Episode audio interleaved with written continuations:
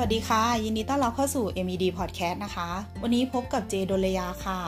วันนี้เจจะพาทุกคนมาทำความรู้จักกับโรคทนรอไม่ได้กันนะคะ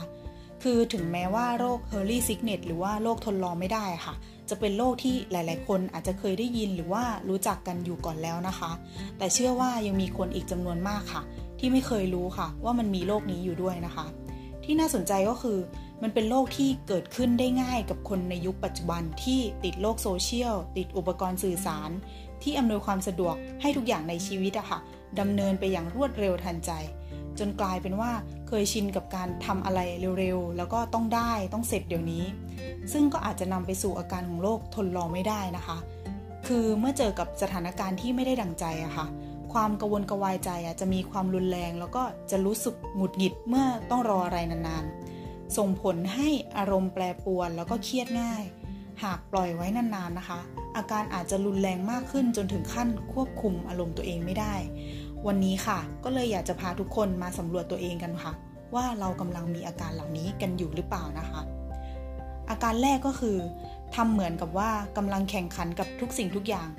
คือมีนักจิตวิทยาด้านสิ่งแวดล้อม แล้วก็ที่ปรึกษาด้านความเป็นอยู่ที่ดีในประเทศอังกฤษอะค่ะเขาอธิบายว่า คนเรามักจะเคยมีช่วงเวลาที่รีบเร่งกว่าปกติเกิดขึ้นได้ เช่น ต้องเร่งทำงานให้เสร็จตามกำหนด หรือว่าต้องเร่งรีบเพื่อไปสนามบินให้ตรงเวลานะคะ แต่ก็จะมีคนบางประเภทค่ะ ที่เขาจะแยกไม่ออกเลย ระหว่างความจำเป็นที่ต้องรีบกับเวลาที่ไม่ต้องรีบ กลายเป็นว่าพวกเขาอะค่ะ จะทำทุกอย่างเหมือนกำลังอยู่ในสนามแข่งขัน แม้แต่เรื่องเล็กๆ น้อยๆ ในชีวิตประจำวันนะคะ อย่างเช่น การกินข้าวก็มักจะกินเร็วๆ ขับรถเร็ว คือถึงแม้ว่ารถจะติดไฟแดงเพียงเล็กน้อย ก็อาจจะสร้างความหงุดหงิดให้คนที่เป็นโรคนี้ได้นะคะ อาการที่ 2 ก็คือ ชอบทำอะไรหลาย ๆ อย่างพร้อมกันค่ะ อีกหนึ่งสัญญาณที่สังเกตได้ก็คือ การทนไม่ได้ที่จะทำอะไรทีละอย่าง เพราะว่าคนที่มีอาการเฮอร์รี่ซิกเนตเนี่ยค่ะมักจะรับทำอะไรหลาย ๆ อย่างในเวลาเดียวกัน ชอบมีหน้าที่ในหลาย ๆ บทบาทนะคะ ข้อ 3 จะรู้สึกหงุดหงิดเมื่อพบกับความล่าช้า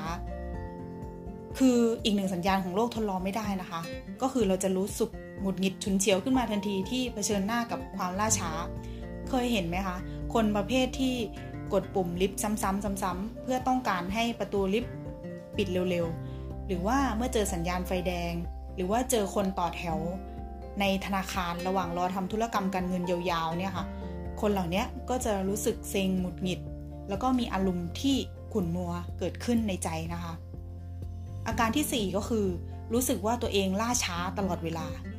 สิ่งที่เกิดขึ้นก็คือความกังวลแล้วก็ต้องการจะไล่ตามทุกอย่างให้ทันใจตัวเองอยู่เสมอ ไม่ว่าจะเป็นเรื่องของการทำงาน การเดินทาง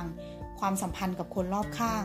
เพราะว่าความรู้สึกที่ต้องการจะทำให้สำเร็จเร็วๆ กลายเป็นสาเหตุสำคัญที่ส่งผลต่ออารมณ์ข้างในทำให้บางครั้งอะค่ะ ควบคุมตัวเองไม่ได้ แล้วก็แน่นอนว่าคนที่อารมณ์เสียบ่อยๆ ย่อมไม่ส่งผลดีต่อการทำงาน หรือว่าแม้แต่ความสัมพันธ์กับคนรอบข้างนะคะ อาการที่ 5 ก็คือ จะขัดจังหวะคนอื่นบ่อยๆ คือด้วยนิสัยที่รอไม่ได้ค่ะทำให้อาจมีหลายครั้งที่เราไปขัดจังหวะเจ้านาย หรือว่าเพื่อนร่วมงานโดยที่เราไม่รู้ตัวนะคะ บางครั้งค่ะ คนที่คุยด้วยเขาอาจจะยังพูดไม่จบ หรือว่ายังไม่เข้าประเด็นที่เราอยากจะฟังทำให้เกิดการตัดบทสนทนา แล้วก็พูดแทรกในเรื่องที่ตัวเองอยากจะสื่อสารออกไปเร็วๆ คือถึงแม้ว่าเราจะไม่ได้ตั้งใจที่จะหยาบคายนะคะ แล้วก็การตัดคนอื่นออกจากบทสนทนาก็เป็นอีกหนึ่งอาการของคนที่เป็นโรคทนรอไม่ได้เหมือนกัน ซึ่งโรคนี้อะค่ะ จะส่งผลต่อความสัมพันธ์ส่วนตัวที่ไม่ดีต่อเพื่อนร่วมงานโดยที่เราไม่รู้ตัวนะคะ อาการที่ 6 ก็คือ หมกมุ่นกับสิ่งที่ต้องทำอย่างไม่สิ้นสุดค่ะ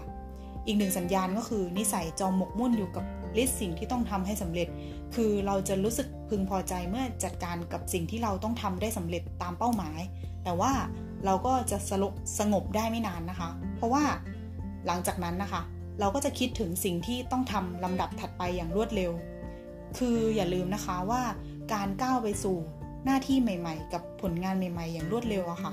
บางครั้งก็ไม่ได้ทำให้เรามีประสิทธิภาพมากขึ้นนะคะ แต่ว่าอาจจะทำให้เราเกิดข้อผิดพลาดได้ง่ายขึ้นค่ะ เป็นยังไงกันบ้างคะ เห็นไหมคะว่า การทำให้ตัวเองอยู่ในสภาวะที่ต้องเร่งรีบอยู่ตลอดเวลาเนี่ยค่ะ ส่งผลเสียต่อความเป็นอยู่ที่ดีทั้งต่อร่างกายแล้วก็จิตใจ รวมไปถึงความสัมพันธ์ของเรากับคนรอบข้างด้วยนะคะ และถ้าตอนนี้อะค่ะ ใครที่รู้สึกว่าตัวเองเริ่มมีอาการคล้ายๆ กับที่พูดมา ก็อยากให้ลองปรับพฤติกรรมแล้วก็ควบคุมตัวเองค่ะ เพื่อป้องกันตัวเองให้ห่างไกลจากโลกนี้กันนะคะสำหรับวันนี้ก็ขอลาไปแต่เพียงเท่านี้นะคะ แล้วพบกันใหม่ EP หน้าค่ะ สวัสดีค่ะ